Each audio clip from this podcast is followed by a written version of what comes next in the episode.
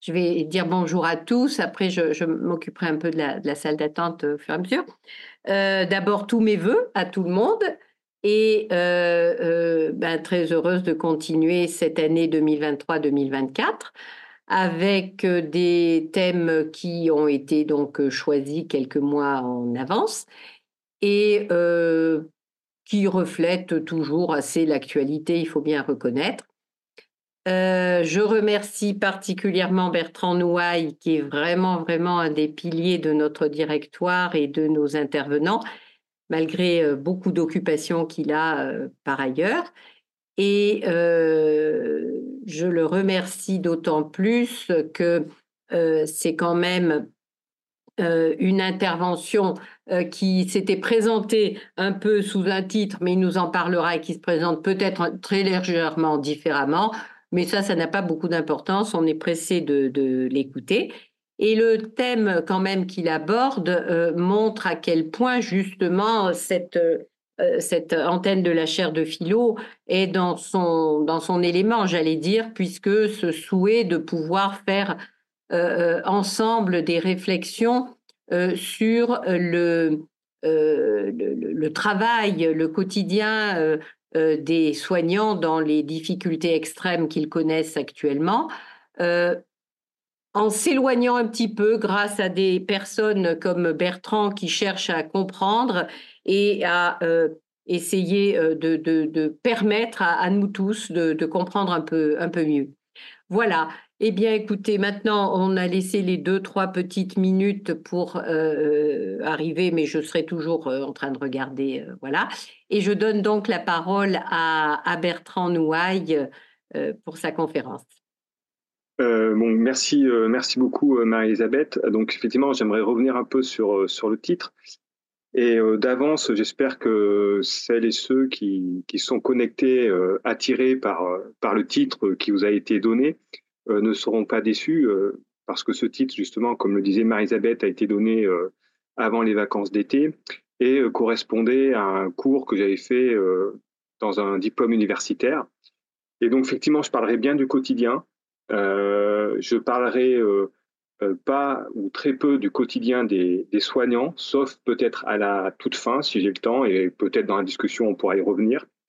Je ne parlerai pas non plus, sauf encore une fois à la toute fin, euh, du conflit entre, euh, entre, entre, entre deux types de quotidiens, le quotidien du, soignant et le quotidien du, du, soigné, du malade.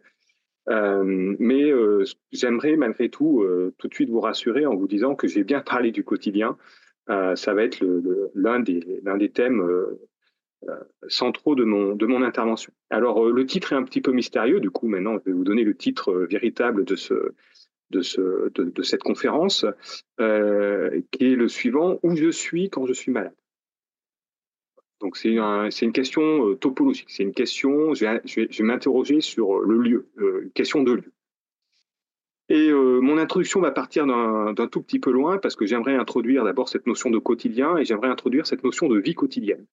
Et ensuite voir comment la maladie ou l'expérience d'être malade modifie ou pas euh, l'expérience que nous faisons euh, de la vie quotidienne. Et voir aussi en quoi le lieu va jouer un rôle extrêmement important dans cette expérience d'être malade.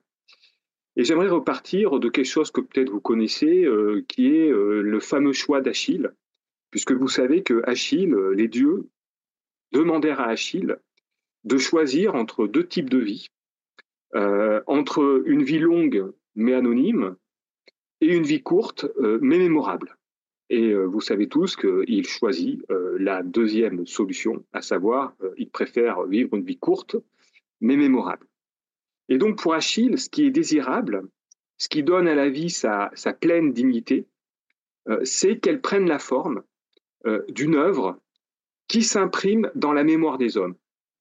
Et une œuvre qui s'imprime à ce point dans la mémoire des œuvres, des hommes, pardon, euh, qu'elle fasse l'objet d'un récit. Donc, qu'est-ce, que c'est qu'une vie digne aux yeux d'Achille? C'est une vie qui puisse faire l'objet d'un récit euh, et qui et ce récit perdure dans la mémoire des hommes. Donc, ma question elle est très simple que doit être une vie pour qu'elle laisse ainsi une trace dans la mémoire vive des hommes? Pour qu'elle soit rappelée et qu'elle soit convoquée sans cesse pour être la mesure de toute vie humaine, la vie d'Achille pouvant finalement servir de mesure à toute vie euh, humaine.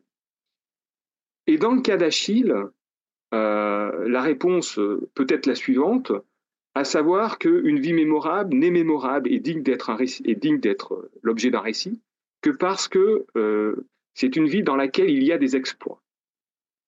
Achille, c'est l'homme des exploits. Et donc, si on se penche un peu sur ce que dit le dictionnaire historique de la langue française, donc euh, voilà, donc euh, de Alain Ré, si on regarde un peu ce qu'il dit, ce mot exploit, ce qu'il en dit, nous trouvons deux sens principaux. Le premier sens, c'est que le vieux mot français euh, exploit, donc je vais l'écrire, qui s'écrit comme ça, E A explet, dans le chat, voilà, euh, ce vieux mot français euh, découle directement, euh, à, un sens qui découle directement du sens latin, à savoir l'action menée à bien. Donc, au départ, exploit veut dire tout simplement une action que l'on a menée à bien.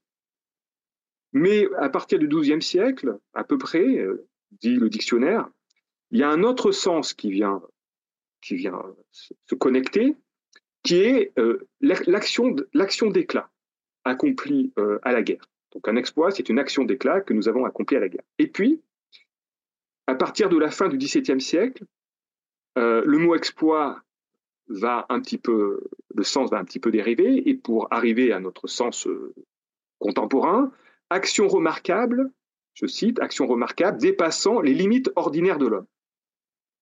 Donc finalement, si on examine un peu les choses, Achille est sommé de choisir ce qui, selon lui, euh, lui permet de mener à bien l'action de vivre. Et pour Achille, mener à bien le fait de vivre, mener à bien l'activité de vivre, c'est précisément accomplir des actions qui dépassent les limites ordinaires de l'homme.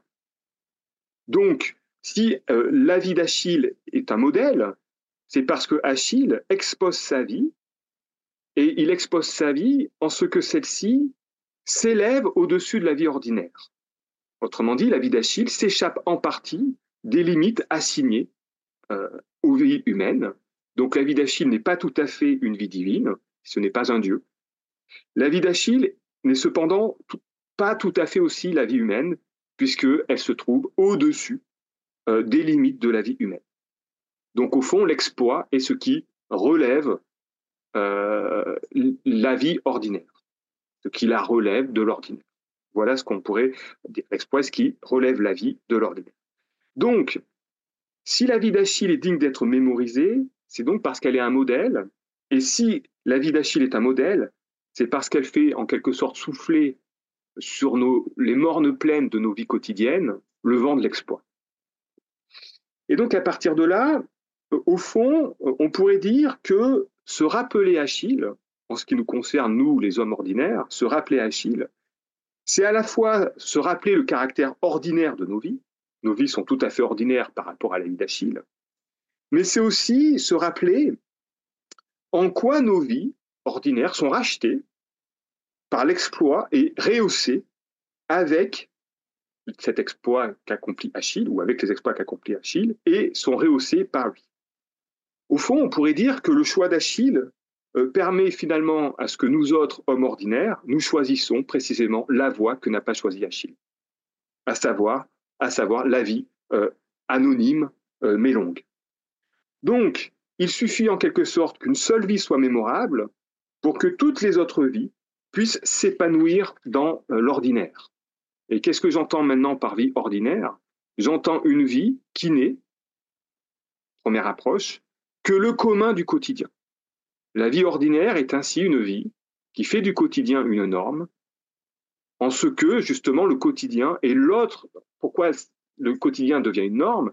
Parce que finalement le quotidien, c'est une autre manière pour nous de faire ce que a fait Achille, à savoir de faire de notre vie une œuvre.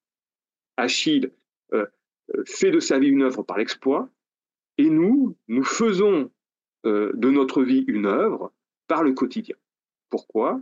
Parce que vivre au quotidien, vivre quotidiennement, c'est conférer à la succession de nos actions une cohérence et une unité grâce auxquelles nous nous reconnaissons moralement à nos propres yeux. C'est-à-dire que notre vie n'est pas chaotique, la vie quotidienne est ce qui permet d'unifier, ce qui permet à notre vie d'avoir une cohérence et d'échapper finalement au chaotique et, et à l'incohérence. Et aussi, euh, la vie quotidienne, c'est accorder à son existence une certaine forme de confiance. C'est-à-dire que notre vie quotidienne, nous lui accordons une confiance. En ce qu'au fond, si elle ne produit pas du remarquable, si dans notre vie quotidienne, nous ne produisons pas comme Achille des exploits et nous ne produisons pas du remarquable, en tout cas, notre vie quotidienne, elle ne nous trahit pas. Elle, ne, nous, ne semble pas nous trahir. Parce que la vie quotidienne est celle du calcul des possibles et des espoirs et des espérances réalistes. Donc voilà, en, première approche, ce qu'est la vie quotidienne, et j'insiste beaucoup pour, vous, pour que vous compreniez que la vie quotidienne a une valeur positive à mes yeux. Il est important que nous menions une vie, une vie quotidienne. Parce que cette, quotidienneté confère à notre existence une unité et une certaine cohérence. Mais parmi les expériences quotidiennes euh, qui participent à notre vie quotidienne et qui constitue notre vie quotidienne. Donc maintenant, demandons-nous, mais finalement, quelles sont les actions, quelles sont les expériences que nous faisons quotidiennement et qui permet à notre vie de s'installer dans le quotidien? Parmi ces, expériences quotidiennes que nous faisons et qui passent inaperçues, puisqu'elles relèvent du quotidien, et qui passent inaperçues, euh, nous avons une expérience fondamentale qui est celle de l'habiter, qui est l'habitation, habiter quelque part. Et donc, euh, excusez-moi, le téléphone sonne. Je vais en nouveau raccrocher. Euh, qu'est-ce que c'est qu'habiter? Finalement, notre vie, elle est quotidienne parce que nous habitons. Et nous habitons un lieu. Nous habitons un lieu, et c'est parce que nous habitons un lieu que nous conférons à notre vie une forme quotidienne. Qu'est-ce que c'est qu'habiter? Et j'aimerais, euh, pour réfléchir à cette notion d'habitation, vous allez voir, pour le moment, je suis très loin de la maladie, etc., mais je vais y revenir, hein, j'y arrive.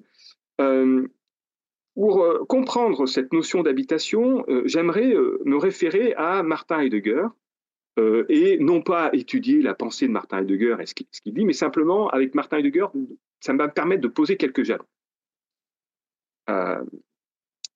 alors, Martin Heidegger a, réfléchi à cette notion d'habitation, parce que ça veut dire habiter, euh, dans une conférence qui a pour titre Bâtir, habiter, penser.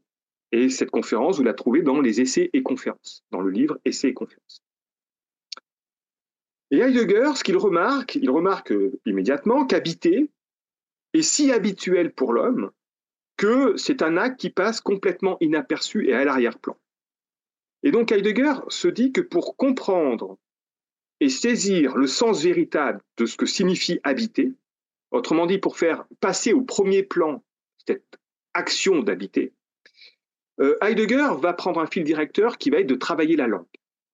Il va travailler la langue, et notamment la langue allemande, pour essayer de faire passer au premier plan l'expérience même que nous faisons au quotidien, qui est habiter. Alors, selon Heidegger, maintenant je suis la leçon d'Heidegger, hein, comment pas, je ne dis pas s'il a raison ou pas, mais Selon Heidegger, le terme allemand pour dire habiter, je vous l'écris, c'est bauen. Et bauen euh, signifie euh, construire, d'abord. Bauen ne signifie pas habiter. Bauen signifie construire, bâtir, édifier. Voilà, son sens. Ce n'a pas, le sens d'habiter, ça a le sens de construire, bâtir, édifier. Mais euh, Heidegger remarque que bauen, ce verbe bauen, vient du vieux haut allemand, Heidegger est spécialiste de ce genre d'analyse, bauen, euh, pardon, j'ai fait une faute, je pas écrit comme il faut, buan, pardon, excusez-moi. Euh, et euh, ce vieux mot allemand signifie précisément habiter.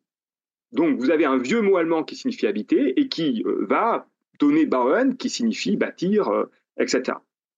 Que nous dit donc du coup Heidegger? Heidegger nous dit qu'on ne bâtit pas quelque chose, une maison, pour habiter.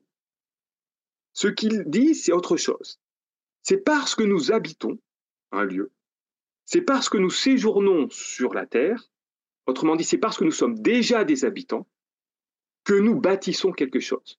Donc nous, ne pouvons bâtir que parce que nous sommes d'abord des habitants et non l'inverse. Nous ne bâtissons pas pour devenir des habitants. C'est le fait d'habiter qui rend possible l'acte de bâtir, d'édifier, etc. Du coup, j'avance un petit peu. Pourquoi habiter? Pourquoi être un habitant?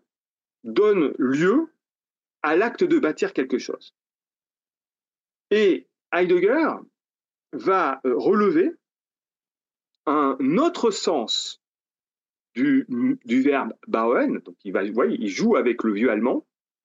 Il joue avec le verbe bauen contemporain qui veut dire habiter, euh, pardon, qui veut dire construire, euh, bâtir, etc. Mais il y a un autre sens quand vous regardez le, verbe bauen. Et cet autre sens va être très fécond pour moi parce que bauen signifie aussi enclore et signifie soigner. Et donc, euh, Heidegger dit, Bauen renvoie à l'idée d'enclore et de soigner, et donc ça renvoie, dit-il, alors c'est pas soigner un, homme, hein, ça renvoie à l'idée de cultiver et de planter. On soigne, on soigne la terre, on, on un champ. Et donc, Bauen, ça veut dire, selon Heidegger, soigner ce que l'on a planté, enclore un champ, de telle manière à veiller à ce champ et à prendre soin à la croissance de ce que nous avons semé dans ce champ. Donc, édifier, bâtir, c'est pour Heidegger, dans le même temps, prendre soin de ce qui a à croître. Et donc, dit Heidegger, maintenant je fais le lien, euh, euh, bâtir, euh, édifier, c'est donc prendre soin de ce qui habite un lieu. C'est pourquoi habiter, dit Heidegger, a le sens fondamental d'aménager et de ménager.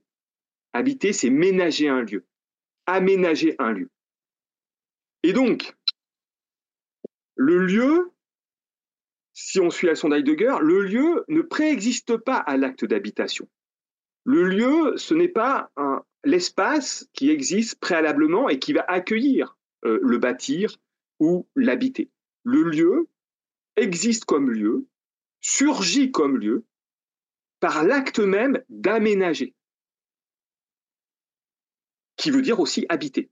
On n'habite pas dans un lieu, dit Heidegger, on habite, et c'est par cet acte d'habitation, par, lequel on prend également soin, que l'on va, à partir de là, produire un lieu.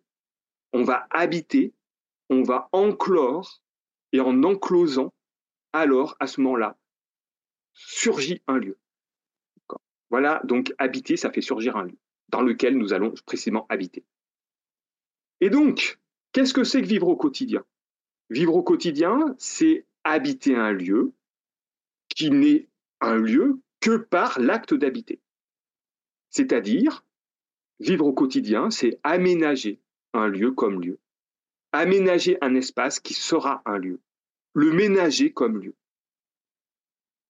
Mais alors, si on suit la leçon d'Heidegger, ménager, prendre soin, c'est préserver ce qui, à l'intérieur de ce lieu, s'épanouit. Et qu'est-ce qui s'épanouit à l'intérieur de ce lieu que j'habite Précisément, vivre. Vivre quotidiennement. C'est donc cette préservation par l'habitation, par l'habiter, qui institue le quotidien, c'est-à-dire qui le rend possible. Habiter est la condition de possibilité du quotidien. Il n'y a de quotidien que par l'acte euh, d'habiter un lieu. Et donc, en bâtissant, en édifiant des maisons, des, choses comme ça, hein, nous cultivons notre puissance de vivre. Et nous cultivons notre puissance quotidienne de vivre. Ce que nous enclorons et ce à quoi nous veillons dans ce lieu qui est notre habitation, euh, c'est c'est euh, tout simplement notre puissance de vivre, en tant que cette puissance de vivre parvient à unifier, à rendre cohérent euh, toutes les actions possibles que nous pouvons effectuer. Et donc, voilà en quelque sorte comment j'analyse euh, l'idée de quotidien. Donc, si la vie quotidienne, notamment par l'un de ses actes les plus simples et les plus inaperçus, qui est habiter un lieu, si la vie quotidienne est habituelle, il est alors logique, en tant qu'elle est habituelle, qu'elle passe tout entière au second plan. On n'aperçoit pas, dans notre vie quotidienne la valeur euh, absolument fondamentale d'habiter un lieu, d'habiter une maison. Tellement c'est quotidien, tellement c'est habituel. Et donc, pour que euh, cet acte quotidien qui est habité fasse l'objet d'une attention, tout d'un coup qu'on soit à nouveau attiré par, cet acte, il faudrait, il faut qu'il soit suspendu. Il faut en quelque sorte qu'il soit remis en question. C'est lorsqu'on fait l'expérience d'une remise en question de notre vie quotidienne que l'on se rend compte de la valeur de notre vie quotidienne. Tant qu'on ne perd pas cette vie quotidienne, on ne se rend pas compte qu'elle a de la valeur. Et précisément, il y a une expérience qui paraît euh, nous, euh, euh, nous faire prendre conscience de la valeur de cette vie quotidienne que nous n'apercevons pas dans le quotidien, dans les, actes habituels que nous, que nous faisons. Et cette expérience, c'est l'expérience d'être malade. C'est l'expérience d'être malade, qui est une expérience qui n'est pas inhabituelle en soi. Il est habituel, il est, ça fait partie de la vie quotidienne de pouvoir, de pouvoir tomber malade, mais il n'empêche qu'en tombant malade, nous interrompons, en quelque sorte, euh, notre vie quotidienne, et c'est en l'interrompant que nous nous rendons compte de sa valeur. Et donc, qu'est-ce que c'est qu'être malade? Être malade, c'est attacher du prix aux gestes quotidiens et ordinaires que nous ne sommes plus capables de faire. En suspendant le quotidien, la maladie rend ce quotidien de nouveau désirable. Et on, aurait, on pourrait presque euh, penser, et comme ça je, clôt avec euh, le début de mon introduction, que si Achille eût été malade au moment de son choix, il fut certain qu'il aurait choisi la vie longue, monotone et ennuyeuse, parce que c'est cette vie-là qui aurait eu à ses yeux de la valeur. Et donc, si la maladie, cette suspension du quotidien, euh, le malade a donc euh, le désir, puisque cette suspension du quotidien rend le quotidien désirable, le malade a donc le désir d'essayer de retrouver le quotidien de, pouvoir revenir dans le quotidien. Et donc, il faut qu'il trouve les actions ou les conduites qui lui permettent de renouer avec le quotidien qu'il a perdu. Et l'une des actions qu'il peut faire, et là encore une fois, c'est une action extrêmement simple, extrêmement euh, quotidienne, euh, c'est précisément d'aller chez le médecin. L'une des actions qui permet au malade, qui, offre au malade l'espoir de revenir dans sa vie quotidienne, qui a été interrompu par la maladie, c'est euh, l'action d'aller chez le médecin. Alors évidemment, la philosophie, la philosophie de la médecine a analysé euh, ce que veut dire aller chez le médecin. Et la philosophie, à juste titre, la philosophie de la, médecine s'est penchée sur ce face-à-face qui se joue lorsque vous avez un malade qui va chez le médecin. Et ce face-à-face, il est entre deux sujets, euh, entre un sujet soigné et un sujet soignant. Ce face-à-face, il est entre deux corps, entre un corps actif et un corps passif, patient. Ce face-à-face, c'est entre deux expériences. L'expérience de la maladie à la première personne, l'expérience de la maladie à la troisième personne. Ce face-à-face est entre deux connaissances. Il y a deux connaissances qui se font face dans le cabinet d'un médecin, euh, ou deux savoirs. Vous avez le savoir immédiat et introspectif du malade, et vous avez le savoir théorique euh, du soignant. Donc, la philosophie de la médecine a théorisé et s'est beaucoup penché sur ce que veut dire ce face-à-face. Mais moi, je voudrais m'arrêter sur un point qui a été euh, largement euh, inaperçu et qui a été largement inaperçu du fait de son évidence même. Et vous savez bien que c'est parfois le nez au milieu de la figure qui n'est pas remarqué, à force d'être pourtant absolument visible. Donc, qu'est-ce qui n'est pas aperçu? Qu'est-ce qui n'est pas aperçu quand je vais chez le médecin euh, et que j'aimerais analyser, euh, qui, laissé de côté, qui est un peu laissé de côté par la philosophie de la médecine et qui est pourtant tellement évident, qui est tellement visible Évidemment, euh, aller chez le médecin, être malade, c'est aller chez le médecin ou à l'hôpital. Et donc, en allant chez le médecin ou l'hôpital, le malade, évidemment, rencontre des soignants. Et d'ailleurs, on y va pour cela. On y va pour rencontrer des soignants et on y va pour rencontrer une sollicitude professionnelle. c'est-à-dire une sollicitude qui donne lieu à un agir euh, qui offre aux malades l'espoir de guérir. Mais ce que l'on ne voit pas, c'est qu'aussi, quand on va chez le médecin, on va quelque part. C'est-à-dire, on va dans un lieu. Et c'est ça que j'aimerais analyser. On va dans un lieu, un cabinet, une maison de santé, une chambre d'hôpital. Suis-je malade parce que je suis amené à habiter un autre lieu que le lieu de ma vie quotidienne? Voilà ma question. Ou encore, plus radicalement, suis-je malade parce que je ne peux plus habiter aucun lieu? Parce que le lieu dans lequel la maladie me contraint de séjourner n'est précisément pas un lieu où je puisse séjourner, c'est-à-dire où je puisse, que je puisse aménager, que je puisse ménager, que je puisse habiter. Que veut donc dire habiter quand on est malade? C'est-à-dire où je suis, dans quel lieu je suis quand je suis malade. Le lieu concret. Le lieu concret. Et donc, euh, cette question, je voudrais l'instruire euh, en deux parties, une qui sera un petit peu plus longue et un peu, théorique, et une autre partie beaucoup moins théorique et plus concrète. Donc, euh, Peut-être la deuxième partie sera plus concrète et vous parlera mieux, mais il faut que je passe par la première partie. Tout d'abord, dans ma première partie, j'aimerais revenir aux implications pour notre question, hein, la question du lieu. Alors, il y, euh, aura tout, tout, de suite la, réserve que j'ai. Enfin, ma position est excessive, hein, j'en ai conscience, mais euh, ma première partie va donc essayer de revenir aux implications pour notre question, qui est cette question du lieu, de la détermination par Canguilhem. Alors Canguilhem, je vais peut-être quand même décrire. Euh, par les déterminations euh, par Canguilhem de la maladie.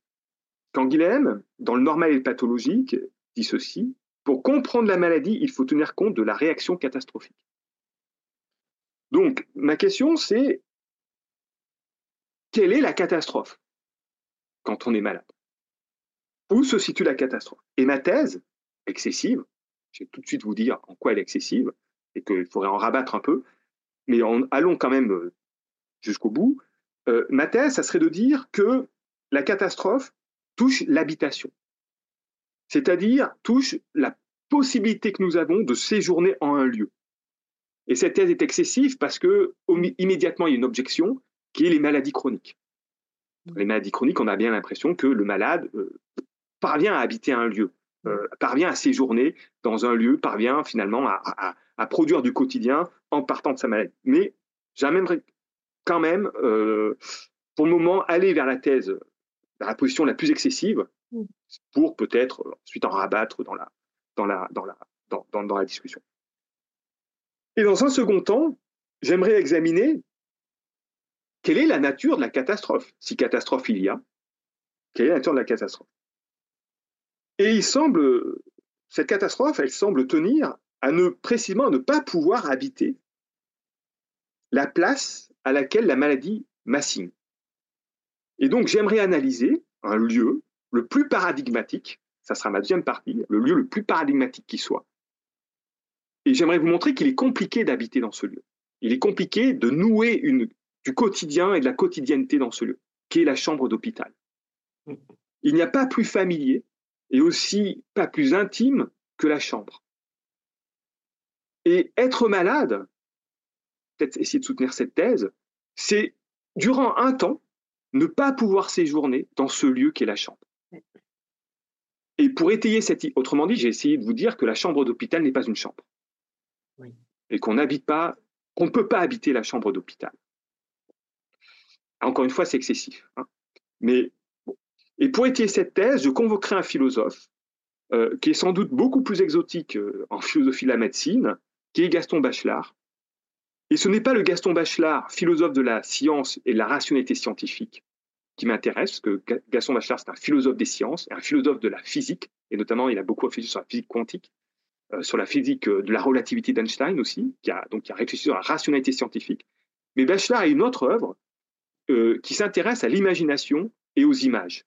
Et je m'arrêterai sur un livre en particulier qui s'appelle La poétique de l'espace. Euh, donc Bachelard, je vais l'écrire aussi, voilà, Gaston Bachelard. Donc, allons-y. D'abord, ma partie un peu théorique. Euh, et ensuite, ma partie un peu plus, euh, un peu plus concrète. On va examiner pourquoi, avec Gaston Bachelard, on peut dire que euh, habiter une chambre, la chambre de l'hôpital, est-ce que c'est une chambre aux yeux de Bachelard? Est-ce que ça la, comment dirais-je, la valeur d'une chambre, la valeur poétique, la valeur imaginative d'une chambre? Alors d'abord, ma partie théorique, euh, on pourrait commencer par dire que le premier lieu dans lequel nous séjournons et dans lequel nous habitons, c'est notre propre corps. Nous séjournons, mais nous ne séjournons pas dans notre propre corps comme un marin séjourne dans un bateau, pour reprendre l'image célèbre de Descartes. Si nous habitons notre corps, c'est parce que nous sommes notre corps. Nous sommes, euh, c'est pour ça que nous l'habitons. Mais nous ne, pouvons être notre corps, notre corps ne peut être le nôtre, que parce que euh, ce corps est vivant. Condition première. Nous ne sommes notre corps que parce que d'abord ce corps est vivant. Et le corps ne peut être vivant qu'à la seule condition qu'il configure un environnement physique en un milieu. Donc il faut distinguer l'environnement physique. Et à l'intérieur de cet environnement physique, vous avez les vivants vont configurer cet environnement physique en un milieu de vie. Cela signifie donc qu'en tant que vivants, nous ne subissons pas passivement les événements physiques qui traversent l'environnement. Qu'en tant que vivants, et comme n'importe quel vivant, de l'amibe euh, au mammifère le plus développé, tous les vivants ordonnent les événements physiques selon l'intérêt qu'ils peuvent avoir pour eux. Et donc, tout vivant a une activité normative. Tout vivant fait le départ entre le bon et le mauvais, entre l'utile et le nuisible, entre l'attirant et le danger. Et donc, euh, c'est pourquoi Canguilhem peut affirmer, toujours dans le normal et pathologique, le vivant qualifié vit parmi un monde d'objets qualifiés. C'est-à-dire vit parmi un monde d'objets qui ont, de la valeur positive ou négative pour un vivant. Et d'autant plus pour l'homme, qui lui en plus vit dans un milieu vivant, mais aussi dans un milieu social. Du coup, vraiment, lui, on vit au milieu d'objets qualifiés. Donc, qu'est-ce que c'est que vivre? C'est habiter son milieu. C'est habiter son milieu. Et euh, quand je dis que vivre, c'est habiter son milieu, il faut bien prendre la mesure de, deux points. Qu'est-ce qu'on entend? C'est quoi cette phrase? Vivre, c'est habiter son milieu. Première chose, j'insiste sur le son. Ce n'est pas n'importe quel milieu, c'est son milieu, mon milieu. Je vis, j'habite mon milieu. Donc, il n'y a, il n'y a habitation que parce qu'il y a appropriation et identification. Ce au milieu de quoi nous séjournons, ce au milieu de quoi nous habitons, n'est pas un milieu quelconque. Donc le milieu ne se confond pas avec l'espace géométrique. Le milieu ne se confond pas avec l'espace géométrique. Et il faut simplement regarder, par exemple, la droite et la gauche n'est pas, euh, l'espace géométrique des, des abscisses et des ordonnées. Et euh, le milieu ne se confond pas non plus avec l'environnement. Donc ce au milieu de quoi nous séjournons, eh bien, mon milieu, à savoir euh, cet espace, ce lieu, je préfère le terme de lieu, ce lieu dans lequel les actions que je suis amené à effectuer sont des actions fluides, sont des actions faciles, sont des actions aisées, le milieu dans lequel les réactions que je peux avoir vis-à-vis euh, des événements qui peuvent arriver sont des réactions que je peux anticiper.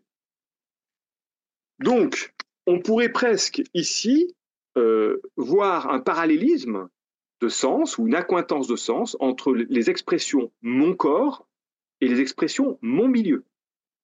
De même qu'en disant mon corps, je nie, je refuse tout rapport d'extériorité à lui, donc j'affirme une identité d'être et je me tiens en son centre même, c'est pour ça que c'est mon corps, je me tiens au centre de mon corps, et donc je n'ai pas un rapport d'extériorité avec mon corps. De la même manière, en disant mon milieu, je refuse là aussi le rapport d'extériorité et je me tiens au centre. Habiter son corps, c'est donc en même temps habiter son milieu. C'est-à-dire, pour jouer avec les mots, c'est être au milieu. C'est être au milieu d'un lieu. Donc, en se tenant au milieu, la vie que je vais déployer, expression de Canguilhem, va, avoir une certaine allure. Et cette, et cette allure, maintenant je sors de Canguilhem, cette allure de vie que me permet le fait d'habiter un milieu et d'être au centre de mon milieu, cette allure de vie, c'est l'allure du quotidien. C'est la quotidienneté.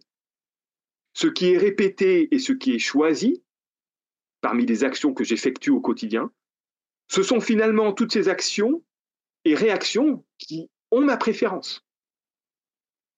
Et donc, mais par contre, sous l'effet des habitudes, sous l'effet de la routine, euh, cette préférence ou ces préférences premières euh, ont tendance à ne plus être aperçues. À force de toujours répéter les mêmes actions, je n'aperçois plus que ce sont des actions préférentielles. Et donc, du coup, euh, avançons d'un pas en proposant maintenant de définir ce qu'est la santé. La santé n'est rien d'autre que cette allure de vie quotidienne. Si, la santé, c'est le silence des organes, comme disait le riche, euh, si c'est cet état auquel on ne prête pas attention, voilà ce que serait la santé, c'est parce que la santé s'enracine, littéralement, ou adhère à la vie quotidienne. Nous ne sommes en bonne santé que parce que nous menons une vie quotidienne, que parce que nous enracinons euh, le fait d'être en bonne santé dans la vie euh, quotidienne.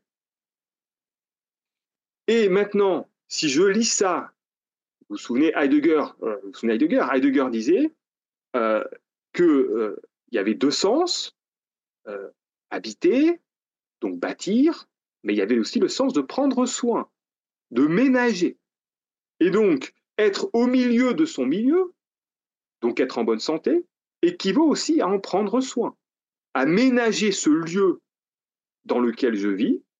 Et pour cela, prendre soin de mon lieu, c'est précisément l'édifier, le construire, le bâtir comme le lieu à partir duquel ma vie se déploie avec souplesse, avec agilité, avec confiance. Voilà euh, ce que l'on peut dire dans un premier temps en partant de l'analyse de Canguilhem. Seulement, il faut rajouter une, euh, deuxième un deuxième étage. Parce que en faisant cette analyse, je ne tiens pas compte d'un autre point très important chez Canguilhem. Euh, Canguilhem note que le milieu dans lequel je vis, euh, c'est un milieu qui est quand même traversé, qui peut être traversé par des imprévus, qui peut être traversé par des événements. C'est-à-dire, c'est un milieu qui peut parfois être infidèle. C'est-à-dire, je peux être surpris par des événements qui surgissent dans le milieu dans lequel je vis et qui peuvent venir interrompre cette quotidienneté, ce déploiement, cette allure de vie euh, qu'est euh, la vie quotidienne. Et donc, euh, au fond, quand Guilhem dit, le milieu est infidèle au sens où il appartient à l'histoire du milieu, à son devenir de d'être infidèle parce que il arrive des événements, voilà, des imprévus, et que c'est le devenir du milieu de, pouvoir faire surgir des, imprévus et des événements. Donc, quand Glenn dit être au milieu, habiter son milieu, n'efface pas la nécessité que le vivant s'explique avec lui. Nous devons nous expliquer avec notre milieu, parce que parfois ce milieu peut nous être infidèle. Euh, c'est quoi l'infidélité du milieu? Je cite Canguilhem, dans le milieu, et du reste, D'ailleurs, comme dans les corps, le corps aussi peut nous être infidèle. Dans le milieu, citation de, de Canguilhem, il y a des fuites, des trous, des dérobades et des résistances inattendues. Et donc, Canguilhem ajoute un point pour qualifier la santé. Être en bonne santé n'est pas seulement poursuivre sa vie quotidienne, hein, poursuivre cette vie cette allure de vie quotidienne dans laquelle mes actions s'accomplissent avec, avec agilité, avec souplesse, parfois avec monotonie, avec ennui, mais en tout cas, ce sont des actions que j'accomplis facilement. être en bonne santé, c'est aussi pour l'individu la capacité qu'il a de répondre aux imprévus, aux dérobades, aux trous, en euh, abandonnant euh, son quotidien euh, pour pouvoir répondre à ces imprévus. Donc, au fond, et c'est ce que Canguilhem conceptualise ça avec ce concept de normativité. Donc, attention, il faut être nuancé, habiter le lieu à partir duquel se déploie ma vie quotidienne, euh, habiter celui-là, ménage la possibilité d'interrompre cette quotidienneté, le cas échéant, pour instaurer une autre quotidienneté. Autrement dit, il s'agit toujours d'être au milieu, il s'agit toujours de se tenir au milieu, mais d'y être autrement, de manière qu'on y soit toujours. Euh, je sais pas, il y a une tempête, il y a, un tremblement de terre, c'est un imprévu, c'est une dérobade, c'est un trou. L'individu en bonne santé va être capable de d'abandonner son allure de vie quotidienne pour pouvoir répondre à cet imprévu. Il est capable de le faire. Il a cette puissance de le faire. Et habiter le quotidien, c'est euh, justement euh, euh, prendre soin de cette puissance de pouvoir, le cas échéant, improviser, modifier son allure de vie, etc., etc. Et c'est ce que ne peut pas faire le malade, justement. Canguilhem euh, suit ici euh, quelqu'un qui l'a beaucoup influencé, qui est un médecin allemand qui s'appelle Goldstein, Kurt Goldstein. Et euh, Canguilhem, en suivant la leçon de Kurt Goldstein, dit voilà ce que c'est qu'être malade. Et vous allez euh, tout de suite comprendre. La maladie est ébranlement et mise en péril de l'existence. Et cette mise en péril de l'existence est identifiée, euh, pour, est identifiée par Canguilhem au fait de la réaction catastrophique. La citation que je vous donnais euh, euh, à la fin de mon, de mon, de mon introduction. Ce qui m'intéresse là, c'est l'expression mise en péril. La maladie est mise en péril de l'existence, ce qui est l'exact contraire de l'habiter, ER, l'acte d'habiter. Car l'acte d'habiter, habiter un lieu, c'est précisément euh, s'aménager les conditions de possibilité, euh, veiller à la vie quotidienne. Et donc c'est exactement le contraire de la mise en péril. Donc, pour Canguilhem, la maladie est ce qui met en crise, ce qui met en péril euh, la condition de possibilité d'aménager sa vie de telle manière qu'elle ait cette allure de vie que j'appelle le quotidien. Pourtant, quand on euh, examine, euh, quand on continue à examiner les caractéristiques de la maladie selon Canguilhem, on trouve quelque chose qui paraît euh, conférer au malade une puissance d'habiter. Le malade n'est pas démuni face à sa maladie. Voilà ce qu'écrit Canguilhem. Le malade, dans chez les malades, nous trouvons, citation, l'instauration de nouvelles normes de vie par une réduction du niveau de leur activité en rapport avec un milieu nouveau mais rétréci. L'instauration de nouvelles normes de vie, le malade a la capacité d'instaurer de nouvelles normes de vie, donc il n'est pas complètement démuni. Euh, par une réduction du niveau de leur activité, les malades réduisent leur activité en rapport avec un milieu nouveau mais rétréci. Que nous dit Canguilhem? Canguilhem nous dit que la maladie ne greffe pas la possibilité pour le malade euh, d'être euh, en rapport avec un milieu. Donc le malade ne vit pas dans l'absence de tout milieu. Le malade continue à avoir un milieu, mais ce milieu est rétréci. Ce milieu est rétréci. L'être malade, le malade continue à vivre dans un milieu. Ce milieu d'ailleurs est nouveau. Il est nouveau par rapport au milieu qui était le milieu de sa vie quotidienne quand il n'était pas malade. Et euh, au fond, la maladie force l'homme à instituer un nouveau milieu, à s'aménager un nouveau milieu dans lequel il va pouvoir vivre avec sa maladie. Et ce milieu, c'est un milieu rétréci.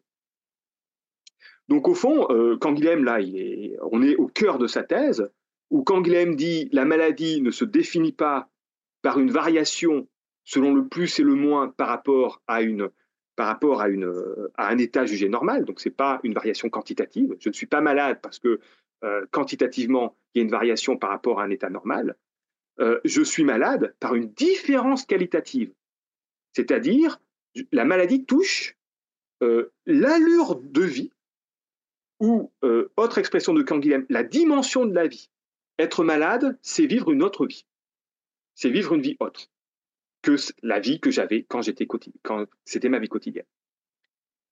Du coup, à partir de là, on peut se demander en quoi la vie est autre quand je suis malade. Qu'est-ce que c'est que cette vie qui est autre euh, et qui est à ce point autre qu'elle peut avoir le sens de la catastrophe? Quand nous dit que la vie malade n'est pas autre en ce qu'elle se tiendrait en dehors de tout milieu. Parce que si jamais on est en dehors de tout milieu, on est mort. On ne vit que dans un, que dans un rapport, une relation avec un milieu.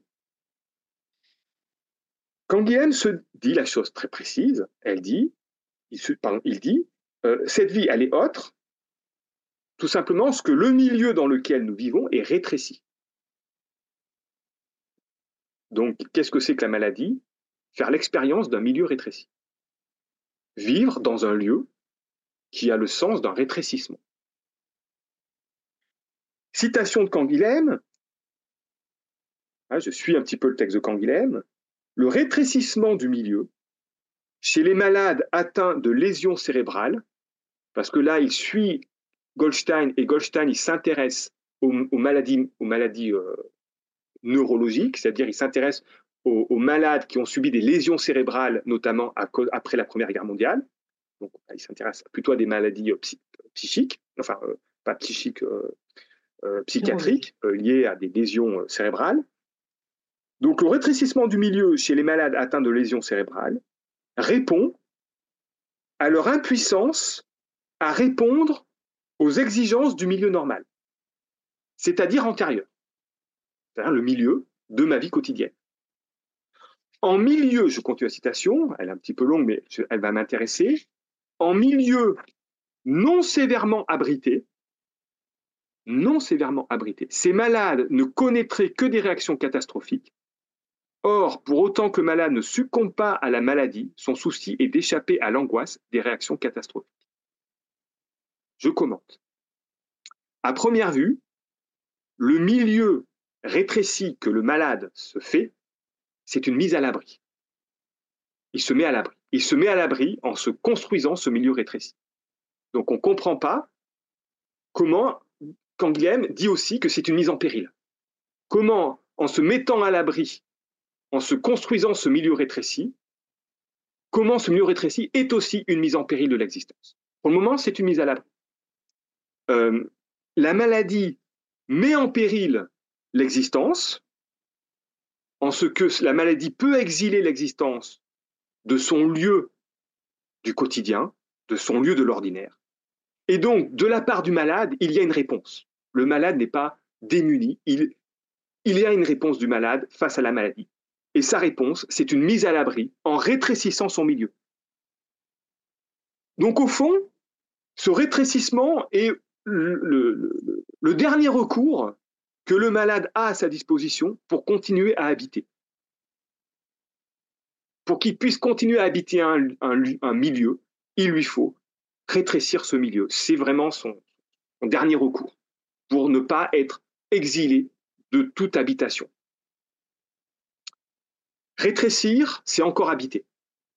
Je pourrais dire ainsi. Rétrécir son milieu, c'est encore habiter.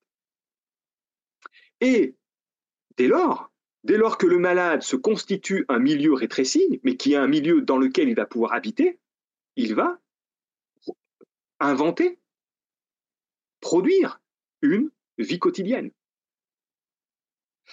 Euh, je continue à lire euh, Canguilhem. Canguilhem dit dans ce milieu rétréci dans lequel le malade se trouve, le malade, je cite, a la manie de l'ordre, de la méticulosité, le goût a, un goût excessif de la monotonie et un attachement à une situation qu'il sait pouvoir dominer.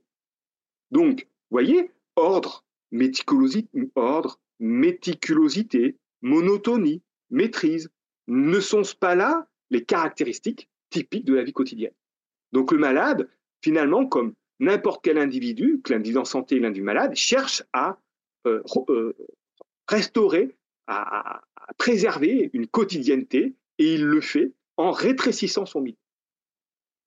Donc, si ma thèse est, correcte, euh, si être malade, c'est vivre une autre vie, cette autre vie n'est pas autre au point qu'elle n'est pas une vie quotidienne. Être malade, c'est encore vivre une vie quotidienne. Mais c'est une autre vie quotidienne. Donc ma question, elle est là. Qu'est-ce qui est autre dans cette vie quotidienne que mène, le, malade, à savoir cette vie quotidienne dans laquelle il va retrouver de l'ordre, de la méticulosité, de la monotonie, etc. La vie quotidienne, je vous ai dit, et c'est là où il faut, je vais maintenant euh, ramasser toutes les choses et je vais bientôt passer à la deuxième partie qui sera beaucoup plus courte. La vie quotidienne, c'est une vie au milieu d'un milieu. Nous vivons au milieu d'un milieu. Et je vous ai dit, quand Guilhem dit, que ce milieu dans lequel nous vivons, on le sait ouvert aux fuites, aux trous, aux dérobades, aux résistances inattendues. Et nous, nous savons d'avance que nous pouvons y répondre. C'est ça, être en bonne santé. C'est savoir à l'avance que nous pouvons répondre à un certain nombre de trous, de dérobades, etc. Euh, quand Guilhem dit euh, être en bonne santé, c'est euh, avoir le luxe de tomber malade. Parce que nous savons que nous allons pouvoir répondre, nous allons pouvoir surmonter cette maladie, etc. Donc, au fond, la vie quotidienne, certes, c'est une vie monotone, c'est une vie sans surprise, c'est une vie répétitive, mais c'est une vie qui a en réserve tout un tas de possibilités, tout un tas de conduites possibles qu'on sait être capable de faire, qu'on sait être capable de produire le cas échéant. Donc la vie quotidienne, au fond, c'est une vie qui se déploie en deçà de sa puissance effective. C'est-à-dire que dans la vie quotidienne, euh, nous déployons une vie qui ne déploie pas toute sa puissance, pour reprendre les termes euh, nietzschéens. Euh, mais nous savons que nous avons en réserve une, une, telle puissance afin de pouvoir répondre à tous les imprévus. Et donc, nous n'avons pas besoin, dans la vie quotidienne, de vivre au milieu, de vivre dans un milieu sévèrement abrité. C'est ça la vie quotidienne, c'est ça la santé. Nous n'avons pas la nécessité de vivre au milieu, de vivre dans un milieu sévèrement abrité. C'est un milieu qui reste ouvert, qui reste ouvert à ce qui pourrait le troubler, euh, à ce qui pourrait venir le, on dirait le, titiller en quelque sorte. Et euh, au fond, euh, ce que nous, ce que nous aménageons, ce que nous ménageons, ce à quoi nous veillons dans cette vie quotidienne, c'est à cette réserve de puissance. Nous veillons à toujours avoir cette réserve de puissance. Nous veillons à ce que nous, à ce que l'on peut plus si on le veut, ou à ce qu'on peut plus si les circonstances l'exigent. Ça veut donc dire que pour nous qui vivons en santé, sortir du quotidien, ce n'est pas une catastrophe. Et c'est précisément ce qui fait la catastrophe de la vie quotidienne du malade. C'est-à-dire que la vie quotidienne du malade, c'est une vie quotidienne dans laquelle il ne peut pas faire face aux fuites, il ne peut pas faire face aux trous, il ne peut pas faire face aux dérobades ou aux résistances euh, que, lui, euh, lui, euh, oppose le milieu. Un malade n'a pas le luxe de tomber malade. Un malade du sida dans les années 80 n'a pas le luxe d'avoir un rhume ou d'avoir une angine. Euh, alors que nous, nous avons ce luxe-là, que nous pouvons répondre. Nous avons une réserve de puissance, pas le, malade du, sida. Donc, euh, c'est la raison pour laquelle le malade euh, va rétrécir son milieu. Il va rétrécir son milieu de telle manière à ce qu'il y ait le moins d'imprévus, le moins de dérobades possible. Donc la catastrophe, c'est la projection que fait le malade que sortir de son quotidien maîtrisé, abrité, euh, serait la catastrophe. Il faut que le malade ne sorte pas de cette vie monotone qui s'est construite à partir d'un milieu qu'il a rétréci, parce que s'il sort de ce milieu sévèrement abrité, il court au devant de la catastrophe, parce qu'il ne sait pas, il ne pourra pas répondre, parce qu'il n'a pas suffisamment de puissance en réserve pour répondre à euh, le milieu qui n'est pas sévèrement abrité. Donc, euh, euh, nous pouvons donc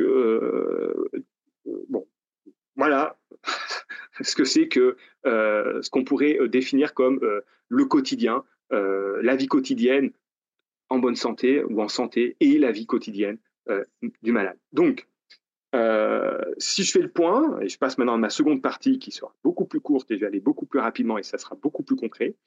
Euh, si je fais le point, euh, on peut dire que aussi bien l'individu en bonne santé que l'individu malade, l'un et l'autre continuent à habiter. Ils continuent à produire cette expérience de l'habitation. Mais dans l'individu en bonne santé, habiter et projectif, c'est-à-dire qu'il y a la capacité de pouvoir se projeter en dehors de l'habitation. Pas besoin de. Tandis que euh, dans euh, l'expérience de la maladie, euh, l'habitation est défensive. Dans le milieu de l'individu qui vit sa vie quotidienne normale, son milieu est ouvert, tandis que chez le malade, on pourrait dire qu'il vit dans une place forte, dans une place fortifiée il, a l'impression d'être, assiégé. Euh, à partir de là, vous pouvez, euh, si vous suivez bien, je passe à la deuxième partie, on pourrait dire, mais dans ce cas-là, euh, dans l'un et l'autre cas, il y a toujours de l'habitation.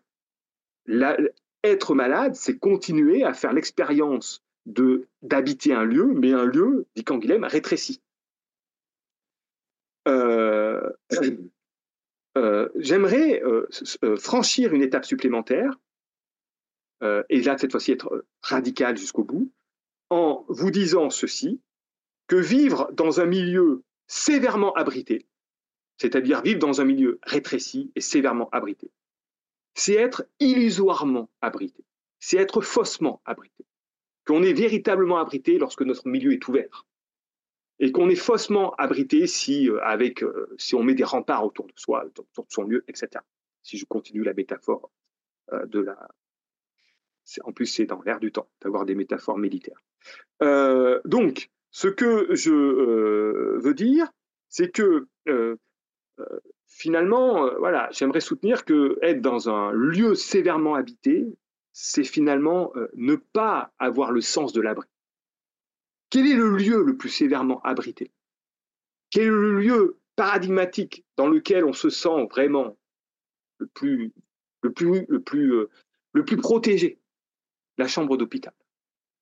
Et donc, euh, je vais analyser la chambre d'hôpital. Alors, pas le cabinet, mais on pourrait réfléchir sur le lieu qui est un cabinet. Euh, Marie-Elisabeth, bah, ton cabinet euh, de gynécologie, qu'est-ce que c'est que ce lieu-là pour le, malade? Comment, il investi ce lieu? Moi, juste la chambre de la chambre d'hôpital. Il semblerait que vraiment, avec la chambre d'hôpital, nous sommes dans un des lieux les plus sévèrement abrités, mais aussi un, un milieu qui est très rétréci. Or, il y a un philosophe qui réfléchit, et je vous dis que c'est Bachelard, qui réfléchit à euh, ce qu'est, euh, ce que veut dire habiter euh, un, lieu. et, ce que veut dire, qui réfléchit à ce que ça veut dire, à ce que ça, ce que ça veut dire habiter des espaces concrets, et, ce que ça, les, répercussions que cela a d'habiter des espaces concrets, des lieux, les répercussions que cela a sur notre subjectivité. C'est-à-dire que habiter une maison, habiter un lieu, ça a des effets sur notre subjectivité. Un lieu n'est jamais neutre pour, pour le sujet. Et ce philosophe, c'est Gaston Bachelard, et je vais m'appuyer sur un, ouvrage qui est, qui est la, poétique, la poétique de l'espace. Alors, rapidement, quelques précisions. Et après, si j'en ai encore, Marie-Elisabeth, je pense, 10 minutes, pas plus. Oui, mais oui, il faut aller au bout, hein, bien sûr. Ok, donc je déborde un tout petit peu l'heure. Oui, oui, c'est pas grave. Euh, rassurez-vous, je ne déborderai pas de, pas de beaucoup. Quelques précisions préalables. Euh, tout d'abord, euh, le milieu dans lequel nous vivons, c'est un milieu qui appelle de notre part toujours des réactions. nous réagissons au milieu dans lequel nous vivons. Mais les réactions que nous avons par rapport au milieu dans lequel nous vivons, ces réactions sont variées dans leur nature. Vous en citez quelques-unes. Ces réactions peuvent être des actions, des conduites ou des comportements. Première manière de réagir dans son milieu, avoir mené des conduites, mener des comportements, mener des actions. Mais les réactions que nous pouvons avoir par rapport à, au milieu, ça peut être des affects. Deuxième type de réaction que le milieu suscite en nous, ça peut être des affects. Troisième manière, troisième type de réaction que le milieu euh, suscite en nous, ça peut être des connaissances. Le milieu peut susciter en nous des connaissances. Et Bachelard dit, il y a encore une quatrième manière d'être sollicité par son milieu, c'est euh, de produire des images. Le milieu appelle aussi des images. Et ce, ce point-là que Bachelard cherche à, à, analyser, cherche à analyser les images. Autrement dit, ce que je veux vous dire par là, c'est quelque chose de simple. Nous ne vivons pas seulement et nous n'habitons pas seulement un milieu composé de choses physiques et d'êtres, nous vivons aussi au milieu d'images. Et dans les images et par les images. Voilà la première précision. Deuxième précision, les images chez Bachelard ne sont jamais des représentations. Bachelard ne, confond pas image et représentation. Pourquoi? Parce que la représentation est produite par une imagination que Bachelard appelle reproductrice. Tandis que les images, et notamment ce qu'a Bachelard en tête sont les images poétiques, sont les images de la littérature, c'est les images que produisent les poètes et les écrivains, ce sont des images qui sont produites par l'imagination créatrice. Et c'est celle-ci que Bachelard qui intéresse Bachelard, les images créatrices. Troisième précision, ces images poétiques, donc, et non pas reproductrices, ces images poétiques créatrices ne sont jamais des images superficielles. Bachelard prend très au sérieux les euh, poèmes, les euh, romans, et prend très au sérieux les images qui sont produites dans les poèmes et dans les romans, en estimant que ce, pas, ce ne sont pas des images superficielles, au sens où ça met en jeu, ça dit des choses sur le sens même de ce que nous sommes. Quatrièmement, quatrième précision, les images, dit Bachelard, travaillent la vie même. Euh, autrement dit, les images travaillent l'être. Et c'est la raison pour laquelle, euh, dans l'introduction, Bachelard introduit une, une, une, distinction qui me semble féconde entre la résonance et le retentissement. Bachelard dit, lorsque nous lisons un poème avec ces images, euh, ces images peuvent susciter, peuvent soit résonner en nous, ou soit elles peuvent retentir en nous. Lorsqu'une image résonne en nous, dit Bachelard, c'est une image qui nous disperse, c'est une image qui nous démultiplie, c'est-à-dire qui, euh, euh, qui nous démultiplie sur les différents plans de notre vie dans le monde. Donc c'est une image, lorsqu'une image résonne en nous, ça veut dire qu'au fond, cette image, elle est résonnée, elle va avoir du sens sur plusieurs plans de notre existence. Tandis que une image qui retentit en nous, un poème qui retentit en nous, un film qui retentit en nous, et non pas qui résonne en nous, c'est une image euh, qui appelle un approfondissement de notre être. C'est-à-dire une image qui retentit en nous ne nous disperse pas, mais va euh, susciter un approfondissement de notre être. C'est-à-dire, dit même Bachelard, va même pouvoir peut-être parfois opérer un virement de notre être. Donc, en résumé, je cite Bachelard, dans la résonance, nous entendons le poème, dans le retentissement, nous le parlons, il est notre. Nous le parlons, il est notre. Alors, ces précisions, une fois faites, quelles sont les images poétiques qui euh, caractérisent, qui définissent, qui, décrivent euh, l'habitation, habiter euh, Et c'est l'objet même du livre La poétique de l'espace. Vous avez plusieurs chapitres dans la poétique de l'espace qui analysent ce que c'est qu'une habitation. Et les images que les poètes et les écrivains emploient pour décrire l'habitation et ce que veut dire habiter. Je cite Bachelard. Il faut donc dire, voilà l'objet de son livre, il faut donc dire comment nous habitons notre espace vital, il faut donc dire comment nous habitons notre espace vital en accord avec toutes les dialectiques de la vie. Comment nous nous enracinons jour par jour dans un coin du monde. Donc, qu'est-ce que c'est que... Euh, et la première chose que Bachelard analyse, c'est la maison. Qu'est-ce que c'est qu'habiter une maison? Qu'est-ce que c'est qu'habiter ce lieu qui est la maison? Et Bachelard dit, la maison, il euh, faut la différencier parce que euh, dans une maison, on ne va pas, les images ne vont pas avoir le même retentissement en nous selon que l'on parle de la cave, du grenier ou de la chambre. Et donc, la première chose que nous dit Bachelard, c'est que de manière très générale, indépendamment de savoir si c'est la cave, le grenier, la chambre, la maison est investie par, par les valeurs de l'intimité. Les images sont les images de l'intimité. Alors, que sont ces valeurs de l'intimité? Je les liste et après, on verra si ça correspond à la chambre d'hôpital. Euh, et donc, si on habite. La maison, dit Bachelard, premièrement, contrebalance la dispersion de l'homme dans l'espace. Ça veut dire que l'homme est amené à euh, se disperser dans l'espace, il est amené à vivre en dehors, mais pour pouvoir vivre en dehors, il faut qu'il puisse à un moment donné vivre dedans. Et la maison est ce lieu, cet espace dans lequel l'homme se resserre, dans lequel l'homme se, ressaisit dans une unité, dans lequel il revient de euh, il revient de ce mouvement de se jeter dans le monde. Ça, c'est Heidegger. Heidegger dit l'homme, euh, être, euh, c'est se jeter dans, mm. c'est être jeté au monde. Et Bachelard, il n'est pas du tout Heideggerien, dit mais pour pouvoir se jeter dans le monde, il faut partir d'un lieu. Et ce lieu, d'abord, c'est la maison.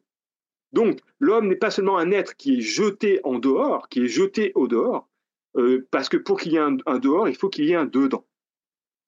Et immédiatement, Bachelardi et ce dedans, être dedans, être dans la maison, c'est d'emblée être bien, dit Bachelard. Et donc, Bachelard nous dit la chose suivante qui est extraordinaire être, l'homme ne se contente pas d'être, dit Bachelard. Être, c'est déjà, a déjà une valeur, c'est déjà une valeur. Et donc, euh, l'inauguration de notre être, dit Bachelard, nous inaugurons notre existence dans une maison. Nous naissons dans une maison, euh, dit Bachelard. Il a écrit ça euh, dans les années 1950. Bon, on est à l'hôpital maintenant, mais bon. on est dans une maison. Et donc, Bachelard dit une chose très simple, page 26, la vie commence bien. Elle commence enfermée, protégée, toute tiède dans le giron de la maison. Donc, la première, première image, voilà. Euh, la première valeur, c'est l'unité, la maison est un giron. Si la maison est un giron, ça veut dire qu'elle est un abri. Et donc, euh, en étant un abri, elle permet euh, d'inscrire dans notre corps un certain nombre d'habitudes. Donc, Bachelard dit être dans une maison, habiter une maison, c'est aussi avoir des habitudes. C'est le lieu des activités habituelles, des activités ménagères, dit, euh, dit Bachelard. Autrement dit, qu'est-ce que c'est que les habitudes? C'est l'installation du quotidien. La maison est ce lieu dans lequel le quotidien s'installe, un quotidien qui est fait de mouvements, qui est fait d'actions habituelles, mais qui est, fait aussi de songes, dit Bachelard. La maison est ce qui nous permet de rêver, d'avoir de, produire de la rêverie et des songes. Et donc, euh, et Bachelard dit, ces habitudes euh, sont dans le pli de notre corps. Euh, pour ceux qui ont peut-être des maisons avec des escaliers, vous, avez, à force d'avoir l'habitude de, monter aux escaliers, vous avez dans le pli de votre corps la hauteur de vos marches. Vous réfléchissez pas, vous avez votre pas que vous faites est immédiatement euh, calé sur la hauteur de vos, marches, euh, etc. Donc, deuxième point. Premier point, giron, abri. Deuxième point, la maison habitée, ça va permettre de produire des habitudes, des activités, etc., donc du quotidien. Troisième point, ces habitudes permettent la stabilité. Euh, la maison va introduire une valeur de stabilité.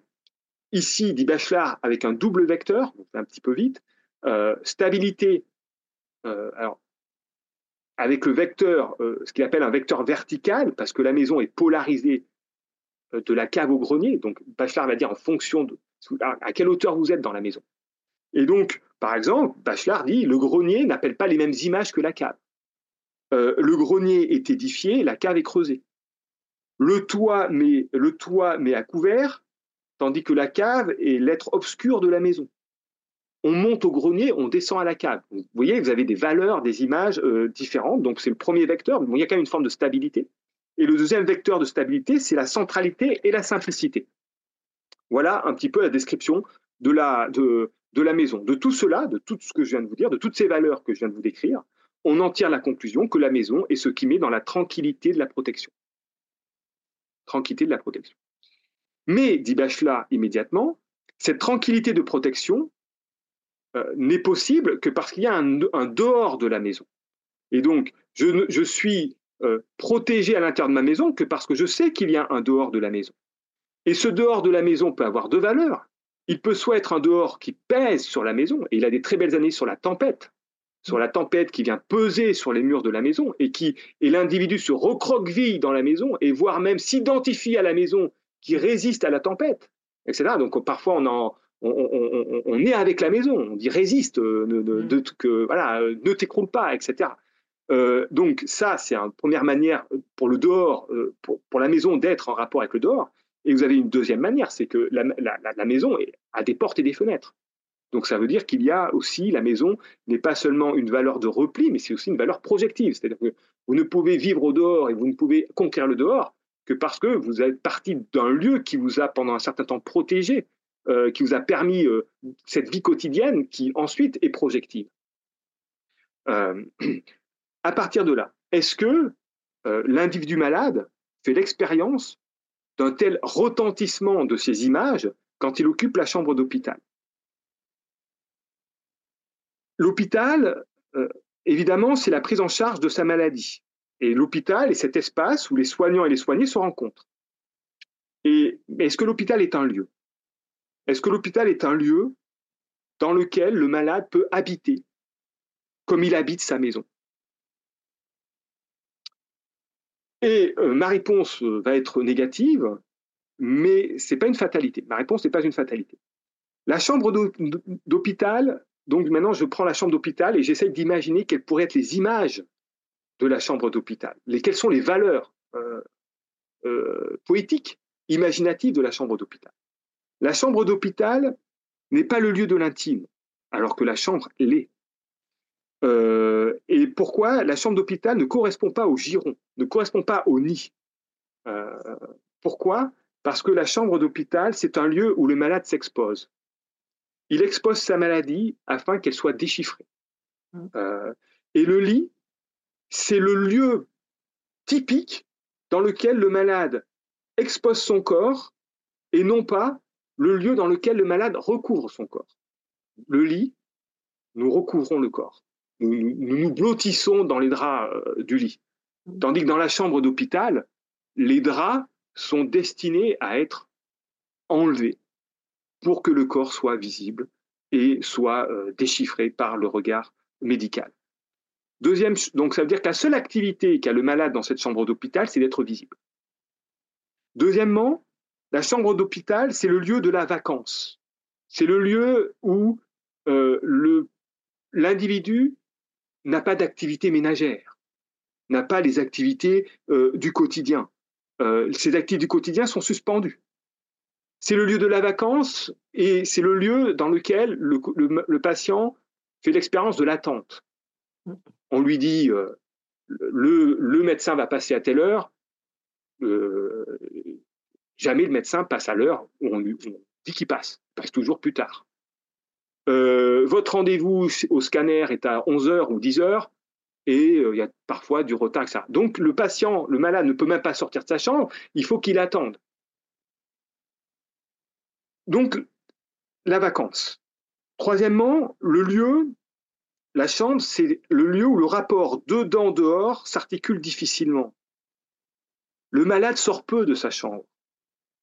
Et quand il sort, il est littéralement transporté dehors, transporté au sens physique du terme. On lui pousse son lit, etc.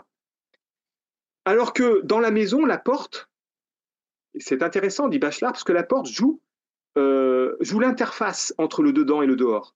La porte peut être verrouillée, cadenassée, mais la porte peut être entr'ouverte. La porte peut être même largement ouverte. Alors que dans cette chambre d'hôpital, qui est le, lieu, le milieu rétréci par excellence, le milieu le plus rétréci qui soit, euh, le patient redoute l'ouverture de la porte autant qu'il la désire. la chambre d'hôpital n'est donc pas en nous, dirait Bachelard, mais nous sommes en elle. Et donc, ces quelques remarques, et je finis là-dessus, ces quelques remarques lapidaires pour vous dire que finalement, au fond, on ne réfléchit, on ne réfléchit peut-être pas assez à la matérialité du lieu où nous sommes quand nous sommes malades. Et très rapidement, je vais vous parler du conflit. Et là, vous pouvez avoir un conflit entre le quotidien du soignant et le quotidien du, soigné. Parce que s'il y a bien du quotidien, si l'hôpital est bien un lieu du quotidien, un lieu dans lequel euh, une personne construit son quotidien et lui est familier, c'est les soignants. Les soignants habitent l'hôpital. Pour les soignants, c'est leur lieu. C'est le lieu dans lequel ils vont euh, précisément euh, déplier leur vie professionnelle, qui est faite d'habitudes, qui est faite de routines rassurantes, leur permettant justement de pouvoir prévoir, euh, les imprévus. Alors, donc, c'est le lieu dans lequel ils, ménagent leur vie quotidienne, qui est ici leur vie professionnelle, alors que le malade euh, ne peut pas, dans ce lieu-là, ménager sa vie quotidienne ou la ménager tel qu'il tel, qu'il entend. Donc, il ne peut pas séjourner dans cette chambre d'hôpital, séjour qui a le sens du euh, quotidien. C'est pas une fatalité. Encore une fois, là, maintenant, je, J'en rabat de ma thèse, c'est pas une fatalité, parce que le, patient, euh, lorsqu'il est longtemps à l'hôpital, je suppose qu'il peut parfaitement essayer de reproduire du quotidien, de produire du quotidien, de s'aménager ce lieu de la chambre pour que ce, cette chambre soit un véritable lieu. Les soignants ont un rôle aussi dans l'affaire. Il faut qu'ils frappent à la porte, il faut qu'ils se comportent d'une certaine manière pour que cette chambre redevienne une chambre. Je crois que maintenant, on accepte que les, je sais pas, que les couples dorment dans la même chambre d'hôpital. Euh, ça, ça importe. Vous voyez, on, reconstitue un, peu, un petit peu de l'intime. Euh, mais euh, ce qui m'intéresse, c'est que se passe-t-il lorsque on supprime tout lieu Et je finis là-dessus avec la télémédecine? Parce qu'avec la télémédecine, alors, il n'y a plus de lieu. Au moins, avec la chambre d'hôpital, il y a quand même un lieu. Donc, je finirai là-dessus. avec la télémédecine, on pourra vraiment véritablement se poser la question suivante, où suis-je? Où suis-je en tant que malade quand euh, justement il y a cette télémédecine, et notamment quand je suis dans une gare où je me fais, euh, euh, on peut dire, analyser par une machine, etc. Où suis-je? Mmh. Je suis nulle part. Alors qu'au moins, quand même, dans la chambre d'hôpital, il y a quand même un, lieu. je vous remercie, j'étais un peu long, mais voilà ce que je voulais vous faire. cette, voilà, vous, faire réfléchir sur, sur, ce que c'est qu'un lieu et, ce que ça veut dire quand on est malade d'être dans un lieu, d'habiter un lieu. Mm. De, et donc, euh, voilà, et que c'est pas, euh, encore une fois, il faut tenir compte de la matérialité de ce lieu et que donc vous, soignants, euh, sachez que vous accueillez des malades dans un lieu qui n'est pas leur lieu dans mm. lequel ils habitent. Et donc, pour vous, c'est votre lieu habituel. Votre cabinet, c'est votre lieu habituel. Vous avez vos habitudes mais ce n'est jamais le lieu habituel de la personne que vous accueillez. Et il faut avoir ça aussi en tête, euh, peut-être pour accueillir euh, la personne. Voilà, je vous remercie.